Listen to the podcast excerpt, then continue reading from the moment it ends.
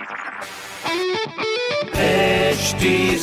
Cast आप सुन रहे हैं एच डी स्मार्ट कास्ट और ये है लाइव हिंदुस्तान प्रोडक्शन हाय, मैं हूँ आरजे शेबा और आप सुन रहे हैं लखनऊ स्मार्ट न्यूज़ और इस हफ़्ते मैं ही दूँगी अपने शहर लखनऊ की ज़रूरी खबरें। सबसे पहली खबर ये है कि लखनऊ के दो ब्रिजेस का जो निर्माण है, उसको मिल गई है मंजूरी। गुरु गोविंद सिंह मार्ग पर हुसैनगंज चौराहे से नाका हिंडोला वाला जो ओवर ब्रिज होगा, वो अटल बिहारी वाजपेयी जी के नाम पर हो जाएगा और वही तुलसी मार्ग पर हैदरगंज से मीना बेकरी वाले पुल का नाम होगा लालजी टंडन ब्रिज और इससे शहर में जाम नहीं लगेगा। और अगली खबर यह है कि अपने शहर में पिछले 46 सालों से हो रही संगीत नाटक एकेडमी की शास्त्रीय संगीत कंपटीशन इस बार 2 फरवरी से शुरू होने वाली है।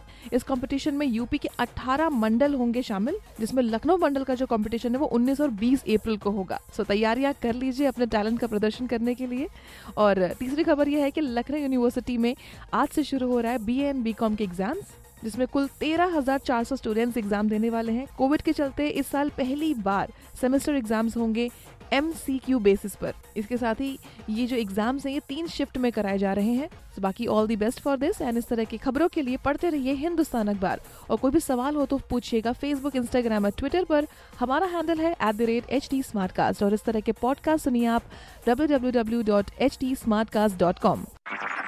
आप सुन रहे हैं एच डी स्मार्ट कास्ट और ये था live Hindustan production smart Smartcast.